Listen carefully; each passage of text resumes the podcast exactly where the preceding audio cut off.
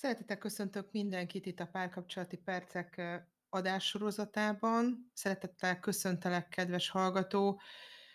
Bízom benne, hogy ennek az adássorozatnak, podcast sorozatnak több részét meghallgattad már, és egy olyan kérdés merült fel benned, ami sokakban miért éppen coach? És most ebben az adásban a párkapcsolati konzultációkról hoztam gondolatokat, mégpedig azért, mert többször felmerült már olyan kapcsolatokba, üléssorozaton, az élet különböző területein, vagy a rádióműsorban, ahol szereplek is kérdésként ez, hogy miért éppen coach, miért forduljak szakemberhez, bár én ezt a az előadásokban, illetve a podcastokban is sokszor hangsúlyozom, hogy ha nem jutsz el A-ból B-be, akkor kér segítséget, legyen elég bátorságod. És ezért hoztam ezt a témát most, hogy kicsit beszéljünk erről, merítsél ebből bátorságot abban az esetben, hogyha ne talántál, neked is szükséged van a külsős megerősítésre, akár egyedül élsz, és párt keresnél. Akár párkapcsolatban élsz, de elakadásaid vannak. Erre egy picit beszéljünk, hogy egyetem miért is van erre szükség. Én azt gondolom, hogy mindannyian szeretetteljes, meleg, elfogadó, meghitt párkapcsolatra vágyunk. Ez vagy van nekünk, vagy nincs, vagy ezt láttuk otthon a családunkban, a származási családunkban, vagy nem. Lehetek ez vágyakozás is lehet, hogy megéltük, nem tudjuk újra teremteni, tehát sok élethelyzet van. És sokszor előfordul, hogy valami oknál fogva ezt nem tudjuk megélni. És ilyenkor felmerül a kérdés, hogy mit rontottunk el, és azt, hogy hogyan tudnánk helyrehozni, ha egyszer már valami elromlott. Külső segítséggel én azt gondolom, megláthatjuk a saját felelősségünket és lehetőségeinket, hogy hogyan javítsunk a párkapcsolatunkon. Nagyon sokszor azt látom, hogy nem látják belülről a párok a saját életünkön belül, hogy egyáltalán gond van, nincsenek megfelelő felismerések, nincsenek a hajélmények, nehéz tovább menni. Tehát akiknek nem megy tovább, pedig sok mindent megpróbáltak, hiszen amikor elérkezünk egy üléssorozatra, akkor már a pár túl van egy-két próbálkozáson, érdemes segítséget kérni. Párkapcsolati konzultáció várja tehát azokat a párokat, akik elakadtak.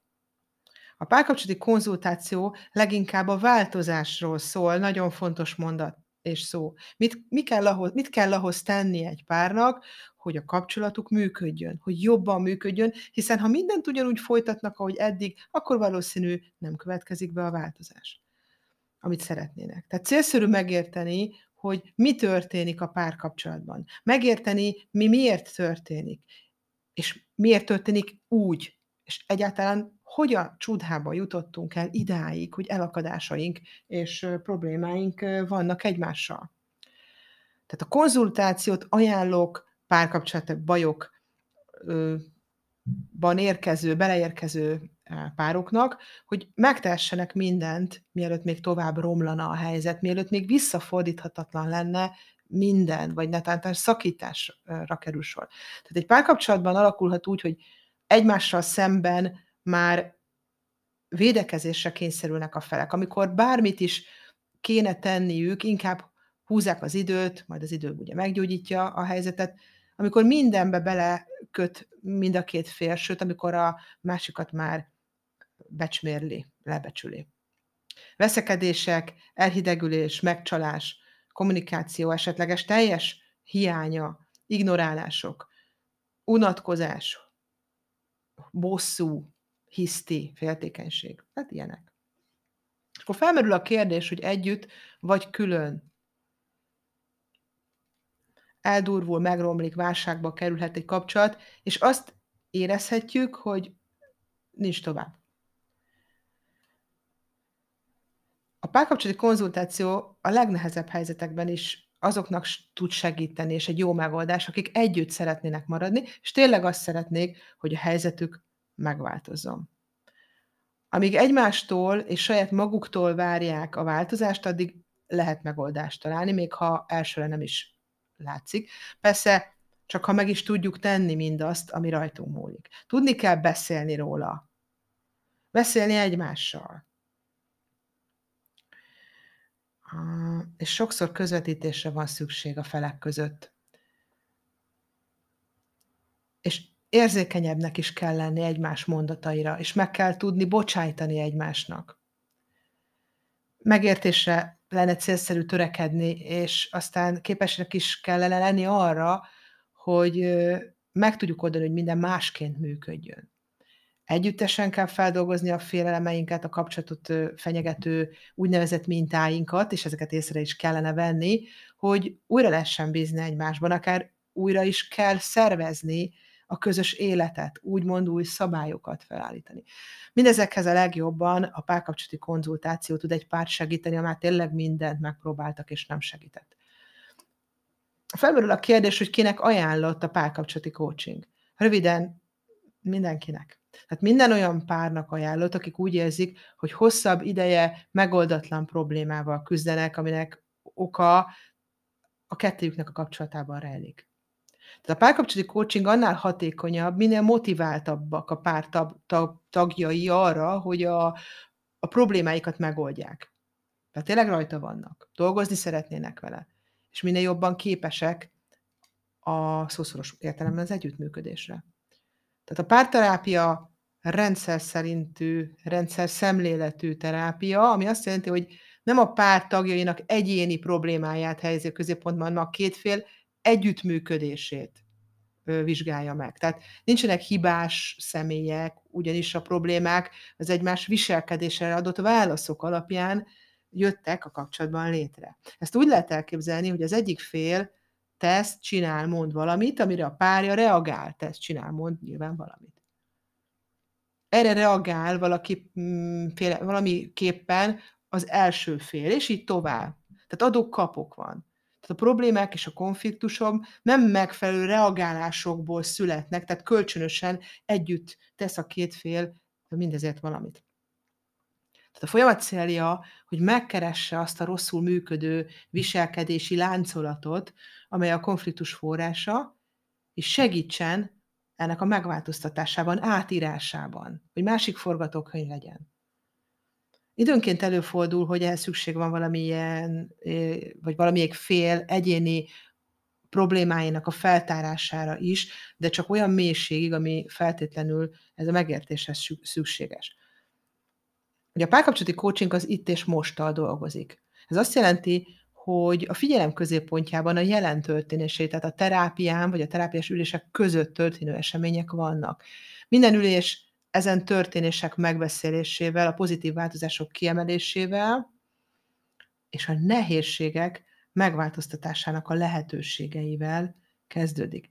Ez nem azt jelenti, hogy nem foglalkozik a múltban történő eseményekkel, nem azt jelenti, hogy soha nem emlegetünk és említünk múltat és a múltban történő dolgokat, de csak annyiban, amennyire az a jelen eseményekre, a jelen működésekre kihatással van. Jelzem, hogy sok esetben van ilyen, de ezt figyelembe kell venni. Most ez a terápiási for, terápiás forma a pár kiegyensúlyozott és harmonikus együttműködésének kialakításában tud segítséget nyújtani, amire minden pár képes. Akik nyilvánvalóan kellő nyitottsággal és rugalmassággal tudnak egymás felé fordulni. Érdekeltek mindenben. Hogyan zajlik egy ilyen üléssorozat? Hogyha esetleg erről nem tudnál, vagy soha nem is hallottál róla, akkor picit nézzük át. Rendszeres találkozásokból, úgynevezett ülésekből áll, arra pár mindkét tagjának célszerű jelen lenni. Minden ülés kb. másfél óra, 90 perc. Lehetnek összekötő gyakorlatok, amik a változások megindítását vagy fenntartását szolgálják. Ezek otthon elvégzendő feladatok, amiket minden esetben egyeztetni szoktam a párral, ha kell, együtt módosítanak rajta, vagy valóban megvalósítható legyen ez az egész otthon. Két heti rendszerességgel szoktam az üléseket javasolni. Erre azért van szükség, hogy az ülés során átbeszélteknek legyen ideje leülepedni. Ugye föl, sok mindent fölrántunk, sok minden fölszakad. Ennek legyen üle, ideje leülepedni, és tudjanak azzal kapcsolatos érzések, gondolatok megszületni, átalakulni. Az összekötő gyakorlatok pedig tudnak abban segíteni, hogy a párkapcsolatváltozásra legyen képes, és erről a változásról legyenek tapasztalatai a párnak. Ezeket a tapasztalatokat a következő ülésen mindig megbeszéljük. Mit várhat a pár a folyamattól? Teljesen jogos kérdés. Röviden fogalmazva, azt, hogy harmonikusabb lesz a kapcsolat, mindegyik fél számára kielégítőbbé válik ez az egész ügy, tehát az egymáshoz való viszonyuknak a megváltozása az előmozdítja ezeket a harmonikus tartalmakat. Az egyik fő cél a hiedelmeknek a felszíre hozása és azok megváltoztatása. Nagyon fontos. Ezeket önmaguktól általában az emberek nem szokták. Ilyen belső hiedelmek mindenkibe vannak. És korábbi párkapcsolatokból, családi tapasztalatokból, a félelmeinkből születnek meg. Ezek hozzák létre. Rendszerint ezek nem kimondottak, rejtve maradnak, az is lehet, hogy a tudattalamban pihennek, amíg fel nem rántjuk. Mégis hatással vannak arra, ahogyan a pártag egyik tagja értelmezi a társa viselkedését és gondolatait. Tehát a folyamat során a pár működését meghatározó hiedelmek feltárása és tudatosítása által segít a pár tagjainak abban, hogy jobban megértsék egymást, tehát mögé tudjanak a színfalak mögé látni, mi zajlik a másikban, és képesek legyenek változtatni a saját hozzáállásukon és a viselkedésükön. Ez minden esetben növeli a pár egységét, egység tudatát, a rugalmasságot, a kapcsolatnak a flexibilitását, illetve az összetartozást. A párterápiás változás gyorsaságát sok tényező befolyásolhatja, ugye ezt is szokták kérdezni, de ez nagyon egyedi. Függ az egyének motiváltságától, attól, hogy a pár milyen ritmusban tud együttműködni, illetve a változásoknak megfelelni, akkor milyen a probléma, nehézsége, amivel érkeztek. A... Aztán nagyon fontos, hogy a terápia és a változás iránt mennyire elkötelezett egyik vagy a másik fél. Valószínűleg általában nem egyformán. De az is lehet, hogy megvan a közös elkötelezettség. Éppen ezért minden terápia egyedi, ahogy minden kapcsolat is az. Mivel a párterápia, ahogy az előbb elmondtam, az itt és a mostban történő eseményekkel dolgozik, ezért elsősorban fontos az apró kis változásoknak az értékelése, tudatosítása. Tehát minden apró változásnak nagyon szoktunk körülni. Ugyanis ez adja az erőt és a hitet abban, hogy a nagyobb párkapcsolati probléma megoldása is képes legyen a pár. Hol vannak ezek a rejtett erőforrások? Mert vannak, amik ezt elő fogják mozdítani. Ezért elsőként a kis változások azok, amik várhatóak. A kapcsolat alapjaiban meghatározó konfliktusok csak később, és szerintem tapasztalatom szerint lassabban változnak meg, de ennek is megvan a, a folyamat és a magyarázata. Most nézzük meg a coachingnak a kereteit. A gyakoriság, ülések időtartama, összekötő gyakorlatok, vállalása, illetve terápiás cél. Ugye célkitűzés. A cél olyan legyen, hogy a pár mindkét tagjának ez a cél fontos legyen, hiszen csak akkor várható el, hogy mind a ketten motiváltak legyenek ennek az elérésében. A másik nem kevésbé fontos jellemzője, hogy konkrét legyen ez a cél és elérhető. A konkrétságot azt értem, tehát azért van nagy hangsúlya mondjuk a konkrétságon, mert ez alapjában véve azért nagyon fontos, mert ez alapján dönthető el a sikeresség. Tehát ha megfogható ez a, ez a cél. Tehát a konkrét cél az, ami megmutatja, milyen változásokat értünk már el, mennyit haladtunk, és mit kell ahhoz tenni, hogy végleg elérjük a kitűzött célt. A, nyilvánvaló a coach ezt menet közben visszaellenőrzi. Vissza kell ellenőrizni, hogy, hogy hol tartunk ebben a folyamatban. És most nézzünk néhány tipikus kérdést, amit, amit felszoktak nekem is tenni, a, még mielőtt egy ilyen sorozatot elkezdünk. Mennyi ideig tart egy párkapcsolati üléssorozat? Ez egy nagyon tipikus kérdés. Ez előre nehezen megmondható, függ a probléma komplexitásától, a pár tagjainak motiváltságától, ahogy az előbb mondtuk, egyénitmustól, és a változás iránti elkötelezettségtől, elköteleződéstől, ezt említettük, rendszerint a probléma megismerését és körbejárását segítő 3-5 alkalmat követően még a 8-12 alkalom szokott elegendő lenni a terápiás cél eléréséhez, de ez egy nagyon általános szám. Mindig az a cél, hogy a pár együtt maradjon? Ezt is meg szokták kérdezni, általában igen, de egyedi helyzetben elképzelhető olyan cél is, hogy a pár békés szétválását célozzuk meg, vagy hát célozza meg ugye nyilván az érkező, célozzák meg az érkező felek. Úgy gondoljuk, és úgy gondolom én is, hogy minden ember képes a harmonikus párkapcsolat kialakítására, ezért annak felbomlása csak kerül körültekintés mellett indokol. Tehát ezért javaslom mindig azt, hogyha az a cél, hogy szeretnénk elválni, ez is egy megfogalmazható konkrét cél, és mind a ketten benne vagyunk, sem lehetetlen, hogy elmegyünk terápiába, hogy ezt kultúráltan és mindenki számára megfelelő módon tudjuk megtenni. Mellesleg nagyon sok önismeret származik. Ebből is nem visszük a következő kapcsolatba bele e, ezeket a sémáinkat. Aztán még egy kérdés, az üléseken mindig csak beszélni kell? Hát többnyire igen, de vannak játékos elemek is, amiket használunk az ülések során, ilyenek például lehetnek a szituációs feladatok, rajzolás, egyebek. Ezek abban segítenek, hogy a nehezen megfogalmazható érzéseket, félelmeket meg tudjuk jeleníteni, mert vannak emberek, akik könnyebben tudják szóban megfogalmazni a gondolataikat, érzéseiket, vannak olyan emberek, akik fel se ismerik az érzéseiket, tehát ezt is el kell ismerni, és vannak, akik nehezebben, tehát könnyebben, nehezebben tudjuk ezeket megközelíteni, vannak különböző eszközök, amikkel ezt elő tudjuk mozdítani. Emellett legtöbbször sokat szokott jelenteni a párnak, amik egy feladatban megjelenítik, megérzik a párkapcsolatuknak a lényegiségét. Nézzük, leg, mik a leggyakoribb párkapcsolati problémák, amikkel szoktak a kócsokhoz fordulni általánosságban. Félelem a szabadság elvesztésétől, az elköteleződéstől, a felelősségvállalástól, az intimitástól, vagy az érzelmek kinyilvánításától. Tehát félelmek. Bizonytalanság a párválasztásban. Vannak, akik döntésképtelenek. Aztán függőség a partnertől, önállótlanság, kiszolgáltatottság, sajnos is van. Aztán félelem a csalódástól. Általános önbizalomhiány.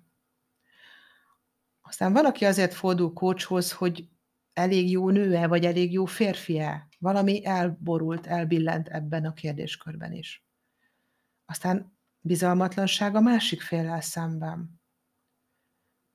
Elmúlt a szerelem, hogyan tovább?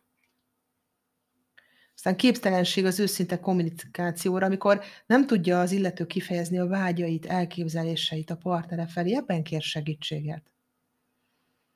Aztán valaki a nem reális elvárások megfogalmazása miatt, tehát nem, a partnere felé ezeket nem tudja jól megfogalmazni emiatt. És egy nagyon gyakori kérdéskör, a női és férfi szerepek felcserélődése. Tehát amikor valaki a társában az apját, anyját látja, vagy keresi. Ilyen is van. Természetesen a féltékenység, ez egy nagyon gyakori a, ok, amivel felkeresnek minket. Aztán, hogy beszéltük, hogy elváljak, ne váljak, nagyon-nagyon gyakori. Nem tudunk megfelelően beszélgetni egymással és végül, de nem utolsó sorban szexuális problémák, elégetetlenség a külsővel, a szerelmi élettel. Hát nagyjából ezek. Tehát ahhoz, hogy teljes és boldog párkapcsolatot tudjunk kialakítani, szükséges a saját felelősségünket felmérni és felismerni, hogy melyek azok a belső akadályozó erők, amik nem teszik lehetővé a szeretetteljes párkapcsolatnak a megvalósítását. Ha valaki az életének nehéz szakaszához ért, és szükség van egy külsős megerősítésre, támogatásra, és azt gondolom, hogy ne késlekedjem, mert ennek az a tapasztalatom, hogy segítséggel mindig könnyebb megtalálni újból az egyensúlyt és a harmóniát. Tehát a külső szemlélő mindig máshogy fog minket látni, segít ezekben a folyamatokban, és mivel nagyon sok mondhatni, nagyon sok párkapcsolati elakadás van, ebben egy külső segítő mindig máshogy tud segíteni, máshogy néz rá ezekre a működési zavarokra. Úgyhogy én ehhez kívánok a kedves hallgatóknak, neked akár bátorságot, hogy merj